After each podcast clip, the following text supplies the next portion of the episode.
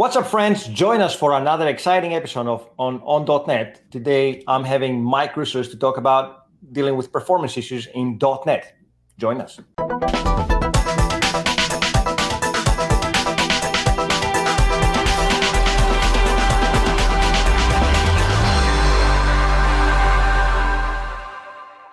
Welcome everyone to another episode of On.net. Today we're going to learn how to fix performance issues on our .net applications with my very good friend Mike Rousos from the uh, .net engineering team. How are you, Mike? Doing well, thanks, Christos. How are you? I am great, and I'm really looking forward to uh, learning about the stuff that we have to cover today. But tell us a little bit about yourself and your team and what you guys do. Okay, yeah, absolutely. So I'm a software engineer on the .NET customer engagement team that is a part of the .NET engineering org that's customer facing. So we mm-hmm. go out, we work with some of our larger customers to make sure they're able to be successful with new .NET and Azure app development products. We take what we learn there, bring it back to the rest of the team, and we use those learnings to improve the development experience for all of our .NET devs. So we come back, we fix bugs, write blog posts, create videos like this one, uh, create tools, uh, and so on, so that everyone's able to uh, have a smooth experience uh, developing for .NET. Nice. So uh, you also deal with performance, and as we all know, security and performance are usually afterthoughts for every developer. Like we try to write something and push it out the door, and they're like, "Oh yeah, it's not running as efficiently." Yeah. So um, how can we look into performance, and what kind of tools do we have now disposal to help us be more efficient, and hopefully before we even go into production, right? Mm-hmm. Yes, yes, absolutely performance is one of those tricky things where you want to be mindful of it all the time, but mm-hmm. before you go into production, you're like once once you're sort of ready to to release, you, you really do want to go back and make sure you've got performance tests, load tests, stuff like that, not just functionality. Um, mm-hmm. Um, and one of the things that we've found working with customers is that oftentimes when my team's involved, it's because they've started using .NET 5 or they've started you know something like that maybe uh, they're trying to adopt .NET 6 and they're running into performance issues and they're not quite sure how to diagnose them because things have changed since .NET Framework. It used yes. to be everyone knew how to use sort of the, the, the common tools for .NET. Uh, but now you might be running on Linux or you might mm-hmm. be running in a Docker container, and all of a sudden, some of the usual diagnostics techniques don't work. Yes. So one of the things we've been uh, really working on the past few years is coordinating with the diagnostics folks on the .NET team to make sure that we have tools that work for these new products. Right. So that's some of what I'm going to be talking about today is the way that we can use some of these uh, .NET CLI tools um, like .NET Dump, .NET Trace, uh, .NET Counters as really easy cross-platform portable ways of diagnosing issues.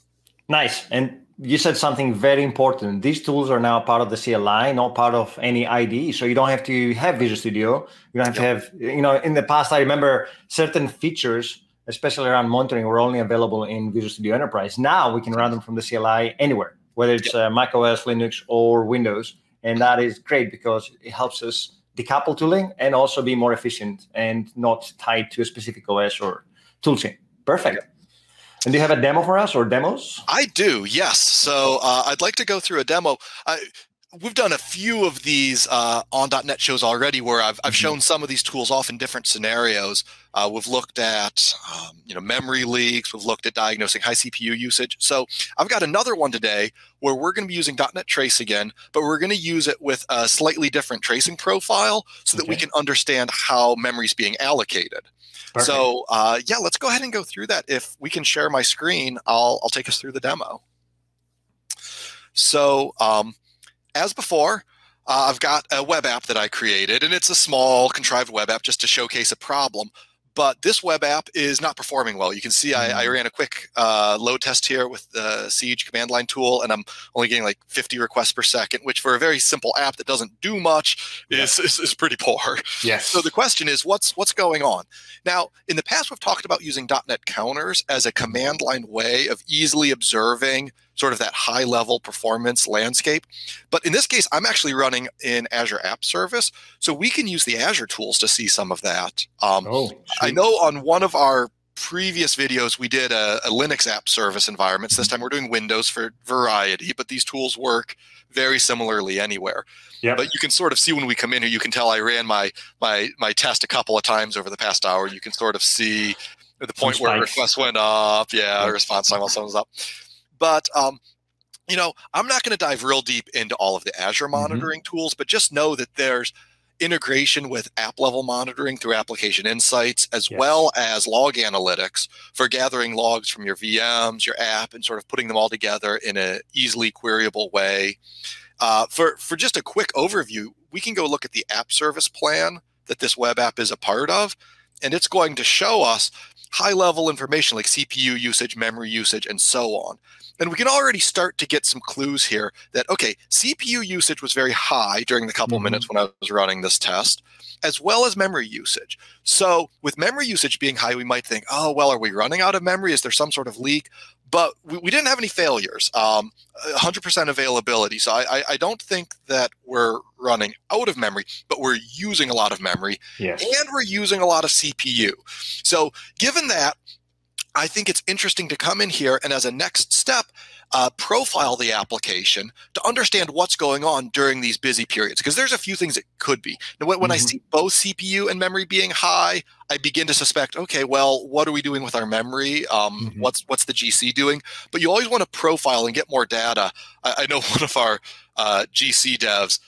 Uh, always says that people are quick to accuse the garbage collector of being a problem, and it seldom is. So you really need to get the data to understand. In this case, it's really that my app is misusing memory, and that's what we're going to find out. So the way that I like to do this, last time we used .NET Trace, we're going to do that again. And you mm-hmm. probably remember, like we said earlier, .NET Trace is a command line tool, runs easily in any environment. So we can use, if I come over to the let's see. Well, I have to go back to the web app itself rather than the app yep. service plan. And we have Kudu, the right? advanced tools here, Kudu. Yes. So this is a way that we can connect to our app service environment for debugging and diagnostic purposes. So we get a lot of information as far as like the environment, uh, system information, environment variables that are set, things like that. You've got the process explorer where you can see the processes that are running in this mm-hmm. app service environment. Um, give this a minute to load. Uh, so we can see here's our, uh, you know, IIS process because we're in Windows yep. now. This is hosting our app. The one with the SCM tag next to it is the Kudu mm-hmm. process itself. So you can ignore right. this one. This is just the the diagnostic process running along next to it. Okay. And there's actually a start profiling button here. So, so mm-hmm. it's for simple scenarios. You don't even have to connect to the environment. You could just click start profiling wait a minute, click stop profiling. It'll download a trace that you can open up in Visual Studio or in Perfview to get an idea of where time is being spent in your threads. Right. So that's super easy. Now, in our case, we're going to want kind of one level deeper diagnostic mm-hmm. information. So I'm not going to use that here, but it can be a good starting point. If all yes. you care about is where's the time being spent that my CPU is running, this will give that to you. It's a starting point, right? If you exactly. don't know where the problem is, you start there and then you start yes. digging deeper once you isolate the issues. Cool. Exactly. So it's it's it's pretty pretty nice. Uh, for for our purposes, though, I'm going to go into the debug console and go to CMD, and what we have here is a um, command prompt running inside of my browser connected to my Azure App Service environment. I can do a dir and we can see, you know, ASP.NET stuff, the site. And in fact, I don't even need to do a dir. You, up here, you can manage files, you can download things, you can navigate around. Yeah. And so anything that you could do from a command line, now we're able to execute here in our App Service environment via Kudu. Nice. So uh, like I said, I, we're going to use .NET Trace because that's the preferred tool mm-hmm. in .NET 5 and up for collecting a performance trace. So since it's a .NET um, SDK tool, we can install it right from the command line. In previous videos, I showed how you could down you could just download the binary from the internet, and that works mm-hmm. if you don't have the SDK available. In this case, we do have a .NET SDK installed in this environment. You can see we've got the .NET 5 SDK present, so we can just install it as a .NET SDK CLI tool. So we just mm-hmm. do .NET tool. Uh, let's see, .NET tool install. Oh, if I can type right, install. Install it globally .NET Trace. And that's mm. going to download and install. Well, in this case, I already installed it because I tried this out earlier. But if it weren't already installed, that would go ahead and install the .NET Trace tool. Perfect. All right. So then you execute it by just running .NET trace. Uh, oh, it's not on the path though. So path equals. Uh, I mean, I or I suppose I could just give the full. Uh, when you install it, it does tell you where it goes. I don't just magically know this, but uh, when it installs, it will install it into uh, into the tools directory here. So if I do that, now I should be able to call it uh, pretty directly. Okay, so uh, we got .NET Trace. The primary command we're going to be using is .NET Collect. Mm-hmm. We could also do .NET PS to see like the processes that it could trace. Profiles we're going to use later on today. Okay. But let's start with just a real simple .NET Trace Collect. Um, and you know what? I'm going to go look at the Process Explorer to see what process ID I need. I could also do .NET Trace PS because um, mm-hmm. I did not think to note it earlier. It is 4268. So we're going to collect a trace from uh, process 4268. And we're just, to start with, we're going to use the default profile, which samples the CPU. It collects perf counter information, and that's going to give us kind of a nice um, broad view of what's happening in our app. And then we'll say, let's, let's con- collect for 30 seconds, let's say. Um, you don't have to specify, the, oh, and I, this is going to be interesting. I'm going to have to actually apply some load. So let's do that. Okay, so we've got we've got a bunch of traffic going out to our yes. site now. We are collecting. You don't have to specify the duration. You just hit Control C when you want to be done. But I find that when I'm working in the Kudu con- console, uh, Control C is not reliable. So I just use the duration right. flag to say exactly how long I want to trace. And these things don't have to be long. At least in the case of ASP.NET apps, mm-hmm. when you've got dozens or hundreds of users hitting the app and it's under a lot of load, if you profile for 30, 60, 90 seconds, you're probably going to capture all of the interesting stuff that's going on. Right. And some of the tracing can get large. You don't want to sit here for half an hour tracing. You can just do it for a minute or two, and that's going to be sufficient. Cool. All right, so we've got our uh, trace, and you can see it's you know just got like a timestamp and .NET trace here. Um, it's like 17 megs. I'm not going to download it. It'll kill our. Uh, I don't know what'll happen to the stream, but I, I do have. Uh, I, I, did this exact same thing earlier, and I okay. and I copied it down. So we'll take a look at that one. So from from a security perspective, do we need to delete the traces after we finish the, uh, the investigation? So uh, that's probably best. I mean, hopefully, this is an environment that no one would get to unless they're you know they have the right authorization anyhow but yeah you're going to have sensitive information in here yeah. so just as a defense in depth measure this is the this is going to be considered you know sensitive content because yes. it has you know everything that's on the heap so it's going to have uh, all of the requests that are coming in it's going to you'll be able to find in memory any secrets that are stored sort yes. of at runtime so yep. yeah cool not something we'll leave sitting around, but you know, deleting it's as simple as just clicking here when we're done with it, which is nice. Well, always clear out your investigation, you know? That's right. Yep. Good, good point. So I think last time we used Visual Studio mm-hmm. to uh, look at our trace. This time I'm going to use PerfView, which is a tool that the .NET team created specifically for um, analyzing .NET performance, and I'll explain why in a minute here. So, this is, is, this a cross-platform tool that runs everywhere? So PerfView is not, unfortunately. No, so Windows only. Windows only. .NET Trace is cross-platform, so you can use that on, you know, in any environment. You can run that on Linux to collect mm-hmm. the, the, the trace, but okay. then you have to move it back to your Windows machine to actually analyze it. Sure. Okay. okay. So I'm going to open up Trace One, which was the first one I captured when I was mm-hmm. testing this out, and you know, you've got all the stuff we've seen previously. Like you look at events to get information on like your your your event counters, like, hey, you know, when did we add new threads to the thread pool? When did we start jitting? Stuff like that. Mm-hmm. You've got your thread time, which is going to show where our CPU time is being spent.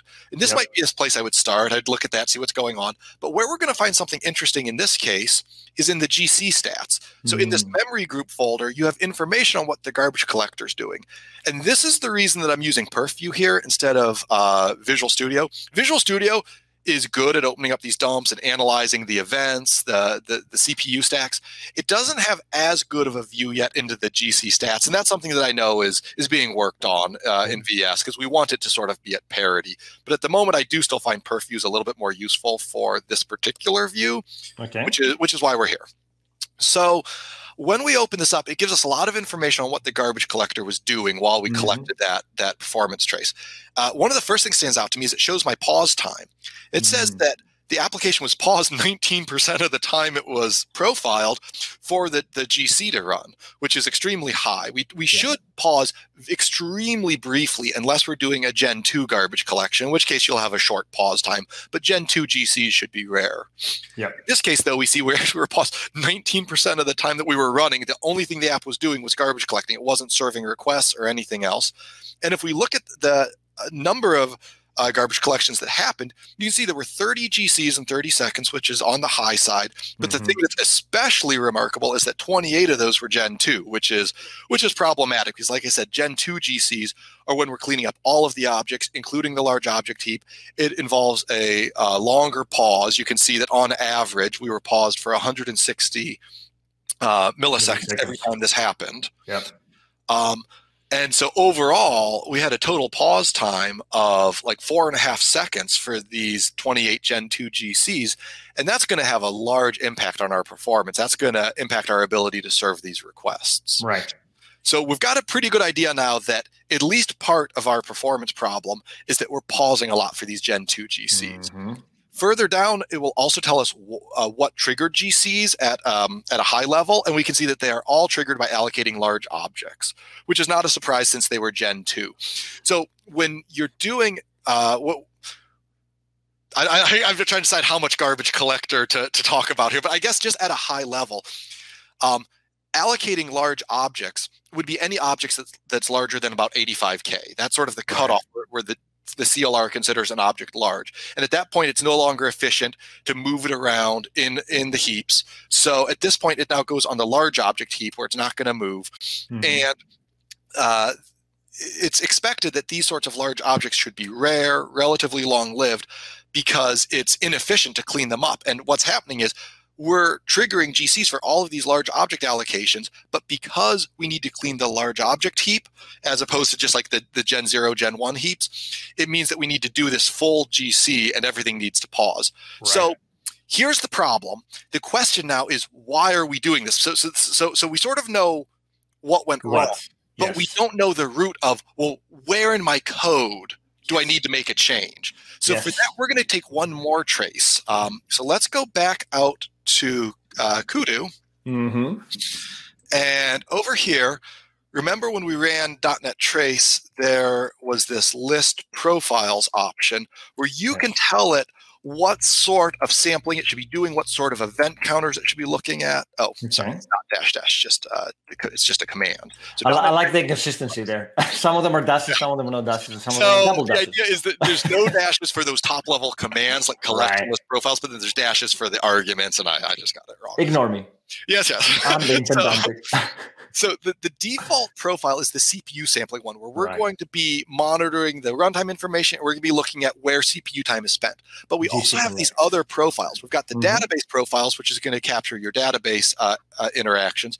We also have a couple GC profiles. GC verbose is going to sample object allocations. So when we allocate an object, we um, will profile and sort of record what that was, where it came from.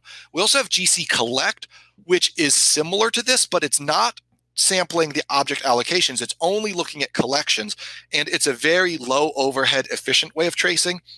So, in the scenario where you were seeing um, sort of intermittent pauses, you weren't sure what the GC was doing, you could run with this GC collect profile for a very long time. It's going to have a minimal impact on, on your app's performance, and it will create a very small uh, performance trace. So this is you you could do this for a few hours and, and, and get kind of that broad view of, of what collections are happening. Right. But in our case, we're really interested in allocations. So we're yes. going to use the GC verbose mode. So what I'm going to do is I'm going to run the same command as before, except this time I'm also going to say, uh, let's see, profile.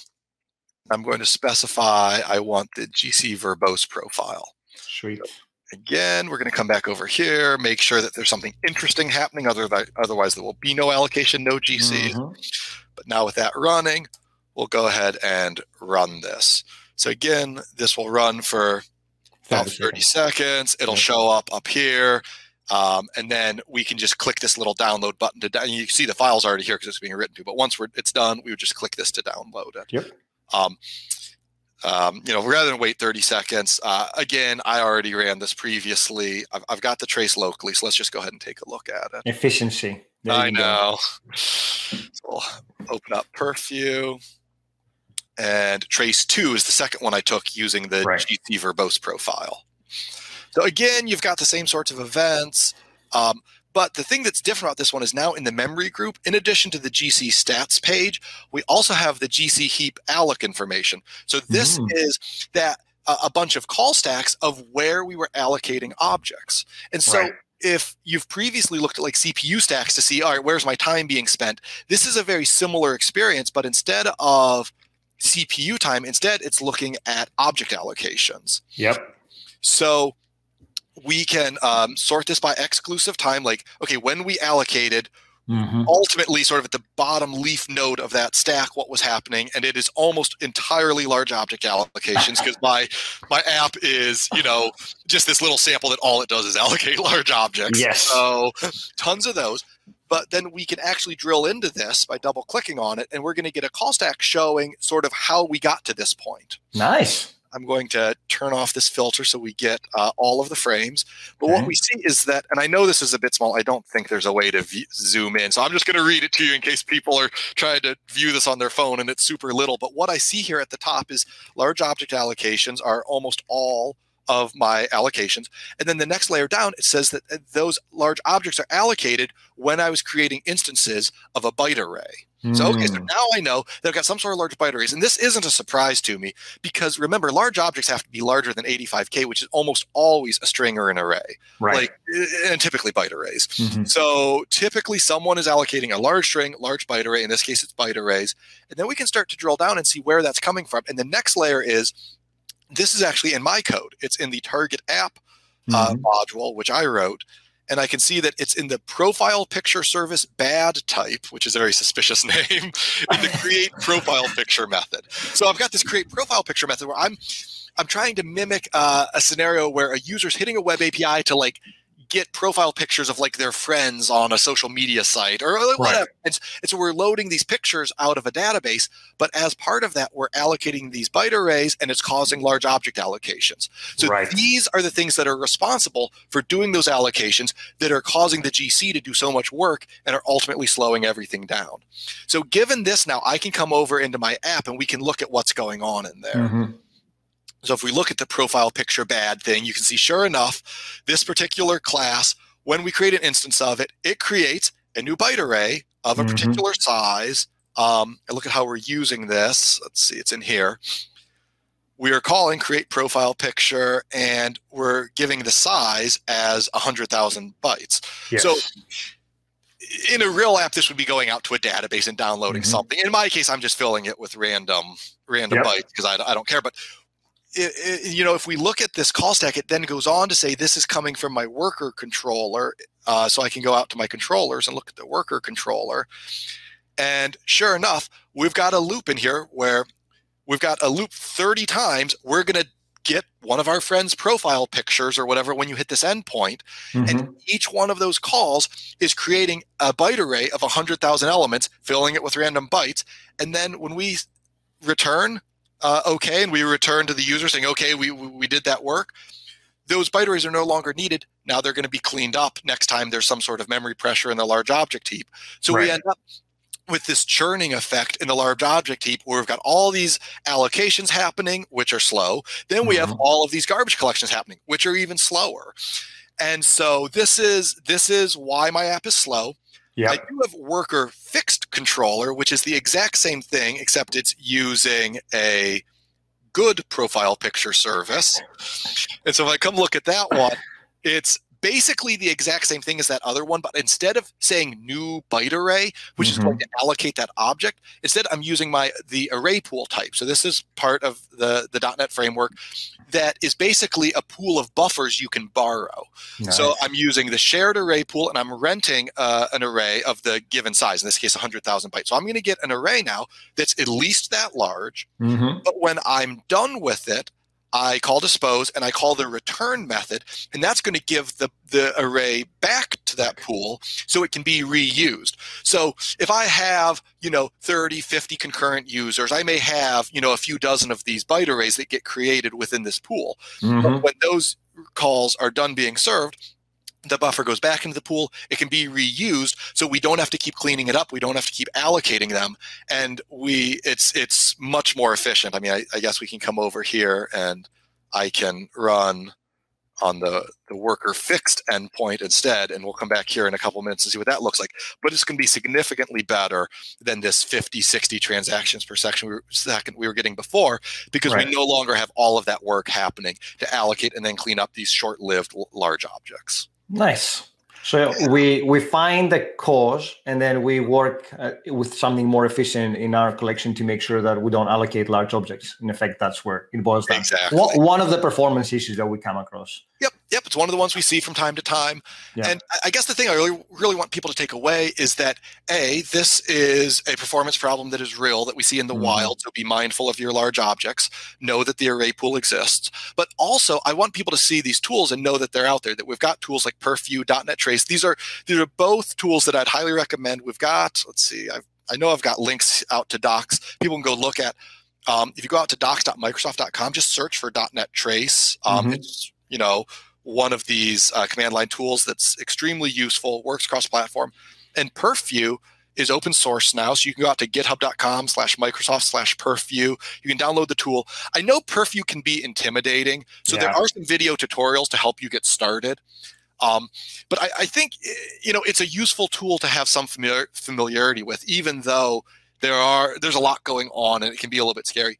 I, I will say even though we didn't use Visual Studio for this one, there are ways that Visual Studio can help with this scenario. Mm-hmm. So it's not great yet at opening up traces that contain GC information, which right. is why I'm using Perfview.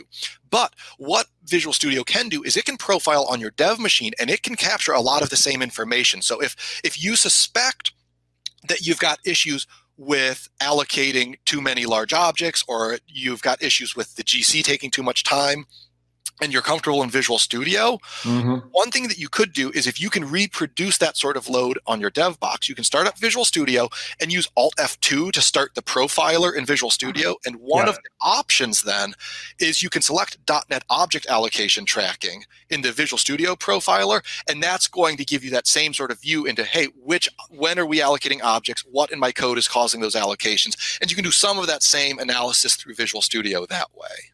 Perfect.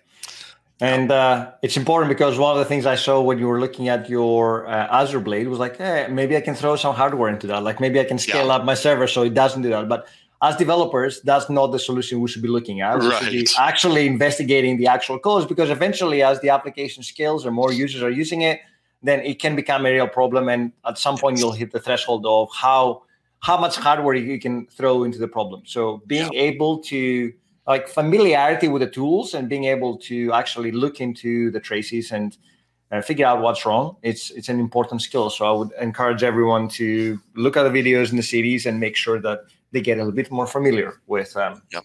with analyzing problems Yep, that's a great point. And you know, especially with like CPU and memory usage, those are items that eventually in a rel- in a well-running app will eventually be a bottleneck because the app's mm-hmm. just doing the thing it's supposed to do so much that you do need to scale, but so often you don't need to scale initially. There's there's optimizations you can make that will allow you to do more with the hardware you already have. And at the end of the day, hardware resources in Azure translate directly to to money, and so it's going to be a big cost savings if you can you know postpone that that need to scale exactly you don't need to re-architect your solution just to make it more efficient just look yep. at the code exactly perfect well thanks thanks for uh, coming today mike i mean this was yeah. extremely useful and uh, i've learned a lot so I appreciate your time, and I hope our viewers will find this useful as well. Let us know your comments or any questions, and we'll include the links to the docs uh, at the video. So, thanks everyone. Have a nice day.